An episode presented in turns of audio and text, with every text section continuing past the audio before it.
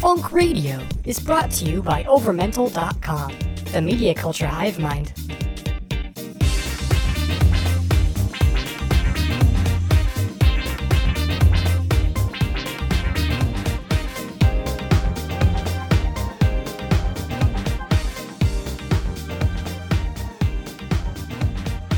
Hey y'all, welcome to Funk Radio, your favorite podcast that's called Funk Radio.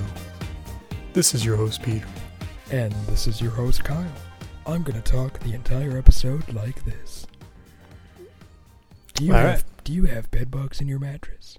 Do you have an erection lasting more than four hours? Tell your friends. Tell us on Facebook. Don't actually tell us that, please. Yeah, please don't. And don't send pictures. I have enough of those. Okay. Good to know. Uh, so the I want to have just kind of a brief topic on an article that I stumbled upon today. I could not stop laughing from basically every element of this story. Um, unfortunately, it did turn out to be satire, so I'm really super sad. This is not the first time that we have found that No. something that's hilarious has been You're correct. Wasn't what was the first time? It was like It was something about Aretha Franklin, getting in being a fight fat. with Patti LaBelle. Oh yeah. or about her being fat, yes. Did we have an whole episode on that and then realize like during the episode that it was I fake? think we did. I think we had like this massive revelation and we were just like, oh crap. Okay, well this this time we caught it before we started recording, Yeah. uh, which is a good thing. we're like that um that one FIFA guy that thought that like some onion article about soccer was real. Where it like said like, oh, the USA is patting itself in the back so much for the FIFA scandal that's gonna give itself two World Cups. and the guy thought it was real. That's funny.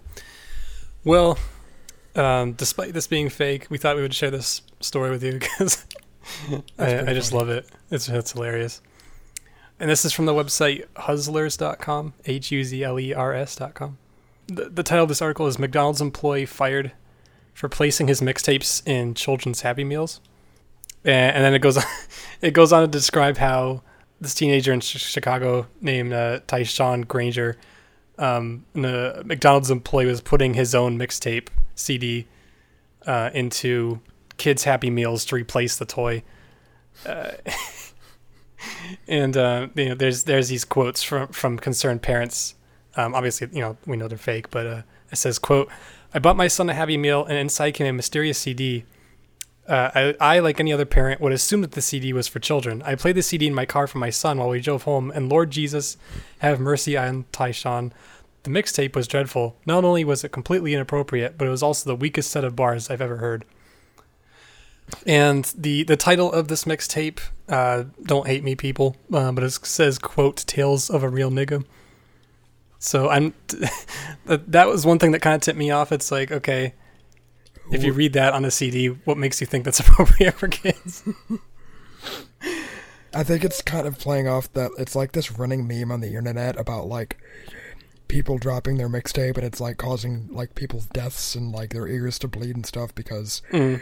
it's kind of that stereotype that like every African American wants to be a rapper nowadays. So they all got a mixtape. Hmm.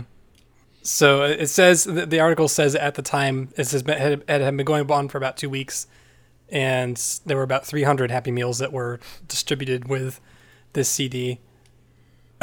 I love this line. This line. It says Tyshawn defended his actions by saying his mixtape was so hot it would keep the Happy Meal warm for hours. um, uh, I also love at the end. It says basically, uh, you know, this came out after about two weeks, but it says oddly, no parents before um, this other one earlier had confronted Tyshawn or even bothered to speak about it. So uh, there's the implication that everyone else just thought it was great before someone complained about it. Oh gosh, I'm I'm just trying to imagine like what would happen if this was real. Like it probably wouldn't last more Two than a, weeks. an- an hour or two probably before someone complained, which makes me really sad because I was so convinced that this was real. I know, me too. well, I guess that can that opens up like that further conversation, like the stereotype of like every every guy wanting to be a rapper, so every guy has a mixtape. It's like obviously, I don't know if there's a whole lot of truth to that, but it's like I think it, it's making fun of the oversaturation of the market, so to speak. Hmm. It's like because really, what tools do you need to rap? You don't need to play an instrument. You don't need a lot of fancy recording equipment. You just need to rhyme well, Hmm. and maybe have like a drum machine or something. so it's just kind of funny. It's like because everyone has the anyone has the means to do it, so everyone tries to do it. You know, Mhm. to be a rock person, you need a guitar. To be a, a soul person, I don't know, you need to have some soul. Uh, to be a violinist, you need to take violin lessons. You don't really need rap lessons. You kind of just need to have a flow. And if you don't got the flow, then your mixtape was weak as shit. I also, now that you say that, it also makes me wonder if maybe it's a commentary on like, because we've talked about this before, like uh, more modern like distribution methods Probably. of music. Yeah, Because obviously, like Happy Meals methods. is not the way it's happening, but yeah, like guerrilla methods of getting your music out there Yeah, because of that oversaturation yeah. that we have now. I think it's kind. Yeah, it's exactly. It's that joke of like everyone trying to find creative ways to like get their music out there because the conventional methods are no longer really profitable. Yeah. Ye- I think even in the last couple of minutes, we've analyzed this. Way more more than, than anyone else ever will. more than even the people that wrote this did. exactly. That's our job here at Funk Radio. We overanalyze shit. Yeah. I'm really super sad I know, me too. That was, uh, yeah, I don't because know. this is like the most amazing thing. It is pretty amazing. Whatever. I think we should try that. We should get jobs at local fast food restaurants and then submit our funk radio demos for people. Or like we find a place that has like a outlet or whatever or like a like a oh, like a intercom or something and we just Mhm. play funk radio over the intercom. Just like a sh- um not Schindler's List, oh Jesus. No, just Oh, Shawshank Redemption. thank you. My favorite part of Schindler's List is when I listen to radio. My favorite part is when they play our play our they play our past episodes for the Auschwitz detainees Man, what does that say about our show? going to hell. Um, Yeah. many things, many things. Oh, at Walmart, can't you like pick up like the little intercom phones Probably and say stuff? We could just do it there. each pick, go to different parts of Walmart and pick up phones and talk to each other on the intercom. Have a live episode. That'd be funny if like two people are shopping in Walmart and they're trying to find something, and then like one of them picks up the intercom. Hon, it's on aisle fifty-seven. and the other one's like, okay, Roger that.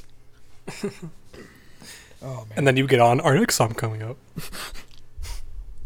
Yeah, so if any of you listeners have a really dope ass mixtape you want to um, hit us up with, Share with us. yeah, you can send it to our PO box at one two three. Your shit is weak.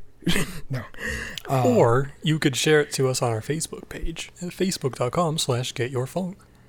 yeah, And we pro- we promise we will listen to it if you send it yeah, to us. and if it's really good, we'll play it on air. That's true. It'll be like funk karaoke except with raps. So we basically our show can kind of become the the A studio, the, ha- the, the. Happy Meal distribution method. Yeah. I got an idea. We call the show Funk Meals on Wheels. And then we buy a van and we put like one of those big intercom horns on top and just drive around the country. But then I'm just gonna be hungry all the time. Yeah, that's true. We can stop for we Happy can make Meals. we can maybe. make it we can make it a food truck. Serve funky fried treats. I kind of like this idea. Yeah. It's it's been it's always been my dream to have a food truck. Funk truck. Funk truck. We just call it funky fried shits. Thanks for listening, everybody. This has Um, been your host, Kyle. And this has been your host, Peter. And next time we'll be talking about something real. That actually matters. Well, I don't know if it'll matter, but it'll yeah, be real. it, yeah, it'll be a real thing. Um, yeah, so hit us up on overmental.com and facebook.com slash what Peter said. That's true. For more original podcasts, videos, and pop culture news, visit overmental.com. Thanks for listening.